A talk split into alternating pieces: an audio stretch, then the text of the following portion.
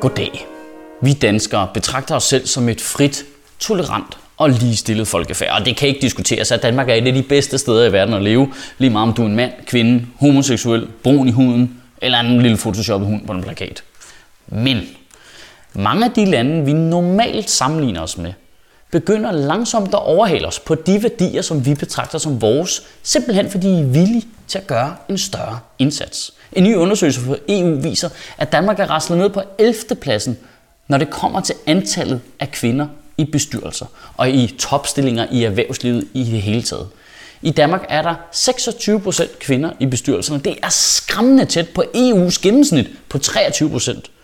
Lande som Litauen og Polen er pludselig lige røven af os. Lande som Tyskland, England og Italien har overhalet os, når det kommer til antallet af kvinder i erhvervslivet. Det, det, det er altså lande, der har en machokultur, der får Vestegnen til at ligne et fucking hippie-kollektiv, og de går mere op i ligestilling, end vi gør. Øh, lige en øh, disclaimer. Jeg skal ikke øh, kunne afgøre, om Italiens gode placering på den liste er en lille smule afgjort af, Berlusconi lige havde 10 gode år, hvor han lige kunne ansætte alle de lækre modeller, han godt kunne tænke sig at knippe i alle sine firmaer. Regeringens ligestillingsminister Ellen Trane Nørby mener overraskende nok ikke, at det er et problem, at Danmark har forladt ligestillingsførergruppen på den her måde, for som hun slår fast, så er grunden til, at Danmark er sakket bagud, at de lande, der har overhældet os, de har indført kønskvoter i erhvervslivet som jo så er et argument for kvoter, fordi det virker bedre, end det virker.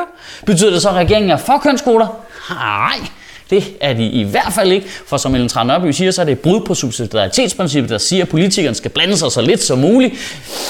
Men svinefest i børnehaver, det er en vigtig værdikamp. Kvinder? Nej, i stort set alle andre sammenhænge, der er politikerne og i øvrigt danskerne som helhed totalt villige til at lave symbolpolitik. Der skal sæt mig være gris i de danske institutioner, også selvom det ikke er noget problem. Åh, dyresex skal være ulovligt, og selvom det var det faktisk også i forvejen. I marmor, det skal være ulovligt, at de spreder had. Alle andre, I må bare sprede had. I fyrer den bare af. Hvad siger du? Skal vi lave en lov, der signalerer, at vi tager ligestillingskampen alvorligt?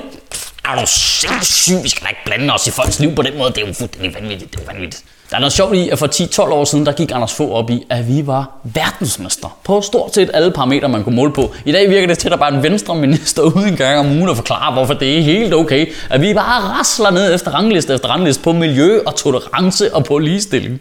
Det matcher selvfølgelig u utrolig fint med den taktik om, at man gerne vil holde flygtninge ude ved at være kæmpe store douchebags.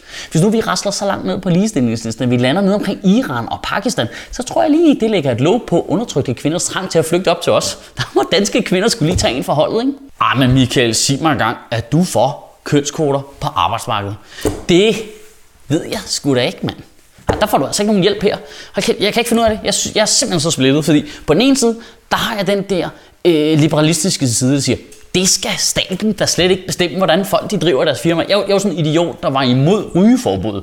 Men jeg kan, slet ikke, jeg kan slet ikke forstå, hvorfor skal staten bestemme, om folk må ryge inde på min bar, hvis det er mig, der ejer den. Det skal de sgu da ikke blande sig i. De kan give mig alle mulige incitamenter til at gøre det rigtigt, men de skal ikke blande sig i. Det er mig, der ejer den. Jeg bestemmer selv, hvad der foregår derinde.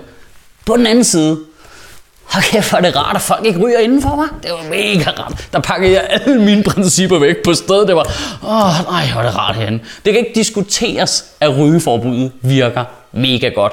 Kønskvoter virker. Det kan ikke diskuteres. Men jeg er ikke den eneste, der kæmper med, hvor jeg skal placere mig hen i forhold til det her, kan jeg se. Fordi folk de vælter rundt i deres egne principper. Hvad, hvad det er et par uger siden, alle var oppe i det røde felt over kønsopdelt svømning i svømmehallen for muslimer. Altså Inger Støjberg var der bare på fire sekunder, det bare, det må man ikke. Åh, det må man ikke. Det kan være, at vi skal tage drastiske midler i brug. Ligestillingen for kvinder i Danmark er mega vigtigt. Skal vi gøre det på topplan også? Nej, synes jeg, vi skal, lige, vi skal lige kigge på det. Vi skal lige kigge på det. det. Vi skal ikke lave noget drastisk. Vi skal lige... Uh. Og dobbeltmoralen fungerer også den anden vej rundt. Alle de der lidt hippieagtige typer. Ah, det er vigtigt, at vi bare lader dem øh, bade i svømmehallen uden der er drenge til stede, så de langsomt vender sig til vores kultur. Det skal gå langsomt. Det skal være deres eget tempo. Hakuna med tata. Hvad siger du? Er der ikke nogen kvinder i topstilling? Jeg synes faktisk, at man overser en lidt vigtig faktor, når man snakker om kvinder i bestyrelserne. Man overser faktoren jaloux koner. Det mener jeg faktisk helt seriøst. De direktører, der ansætter bestyrelsesmedlemmerne, Altså, når, hvis de lige kommer hjem og siger, Nå, så har vi ansat et nyt bestyrelsesmedlem. Hun hedder Mette. Hun er pisse dygtig. Jeg lurer dig for, at tonen i mange hjem vil bare ændre sig lige på stedet. Bare, Nå, er hun lækker? Nå, men altså, hun har en Ph.D. i økonomi, og hun har været statsretsaffører og sådan noget. Og inden der var gået 20 minutter, så har hun bare googlet hende der på Facebook og bare fundet ud af, Nå, okay, hun kan godt lide spænding. Hun er størrelse 36. Synes du, jeg er tyk eller hvad? En ny undersøgelse lavet blandt 15.478 danske universitetsstuderende viser, at der er kæmpe stor forskel på, hvordan mænd og kvinder vælger arbejde. Og det, det er alle klichéerne, de udfylder. Alt, hvad du overhovedet kan forestille dig. Altså, det, det er sådan, de kunne ikke være mere klichéfyldt, om så de var med i en Ole Bornedal-film. Det er helt af helvede til. Mænd har en tendens til at vælge job ud fra løn, prestige og mulighed for at stige i det interne hierarki. Mens kvinder går på kompromis med prestige og løn, fordi de gerne vil have et firma, der har et højere og fornuftigt formål, etiske standarder og et dynamisk og kreativt miljø. Men nu bliver jeg lige en lille smule teknisk her. Altså, prestige? Hvad fanden er det? Altså, er vi ikke enige om, at i Spelt Danmark er nu 2016, der er der sgu da okay meget prestige i at arbejde for et etisk korrekt, bæredygtigt firma? Burde, burde formuleringen ikke være, at mænd er villige til at gå på kompromis med etik for penge? Det er det samme undersøgelse viser, at stort set ingen kvinder kunne tænke sig at arbejde for for eksempel firmaer som Saxo Bank, mens mænd ikke har noget problem. Og alligevel formulerer man det, som om at det er kvinder, der går på kompromis det gør de sgu da ikke. Det er den, der har alle de gode værdier, mand. De går op i etik og, og arbejdsklima og mulighed for at passe familien og et højere formål, mens mænd går på kompromis med stort set alt for bare penge. Mænd er i den samme undersøgelse villige til at gå på kompromis, om det er en god arbejdsplads, hvis bare de får nok penge. Det er sgu da fucked up, mand. Det er sgu da ikke kvinder, der går på kompromis. Kvinder går da aldrig på kompromis. Det er, det er i hvert fald min personlige erfaring. Det er på en eller anden måde kernen i ligestillingsdebatten, det her. For når vi bliver ved med at sige, at det halter med ligestilling på baggrund af, at kvinder laver nogle andre beslutninger end mænd, så siger vi, at de valg, kvinder laver, er forkerte. Hvorfor er det, det er mænds præmisser, der er succeskriteriet? Det er så underligt, eller i hvert fald konkurrencestatens præmisser, der er succeskriteriet. Jeg, jeg ønsker for alt i verden ikke, at min egen døtre bliver direktør i Nordea eller Novo Nordisk, og det har ikke noget som helst med deres køn at gøre. Det har noget at gøre med, det er et lorteliv. Det er lorteliv. Du arbejder 75 timer om ugen. Du skal kigge på din telefon hele tiden, fordi der er nogle spasser, der ikke kan finde ud af noget. Og alt den tid, hvor du burde spille bordfodbold, der sidder du indenfor og sender mails. Mm. Prøv at undskyld, jeg siger det, men ligestillingsproblemet er jo ikke, at mænd og kvinder vælger forskelligt. Problemet er, at vi konsekvent omtaler kvinders valg som på en eller anden måde være inferiør. Det, det, det dur ikke. Kvinder vælger ud fra alle de bedste kriterier, men er kæmpe store douchebags. I ligestillingens navn skal vi ikke prøve at få vores kvinder til at opføre sig som mænd. Hvis vi vil det her land til at løfte sig, og ligestillingen til at bakke op om projektet, så skal vi have mange flere mænd til at opføre sig som kvinder. Så tror jeg sgu, der er fise, du. Det kan desværre ikke diskuteres, at kvinder halter bagud statistisk set i karriereræset. Og det kan heller ikke diskuteres, at det er fordi, det er det, der skal føde vores børn. Vi kommer ikke nogen om det. Det er dem, der føder børn. Sådan er det. Men prøv at tænke over, at den eneste grund til, at det er et problem, er jo fordi, vi har valgt, at det er et problem. Vi har valgt i vores samfund, at familieliv og arbejdsliv er to hermetisk adskilte ting.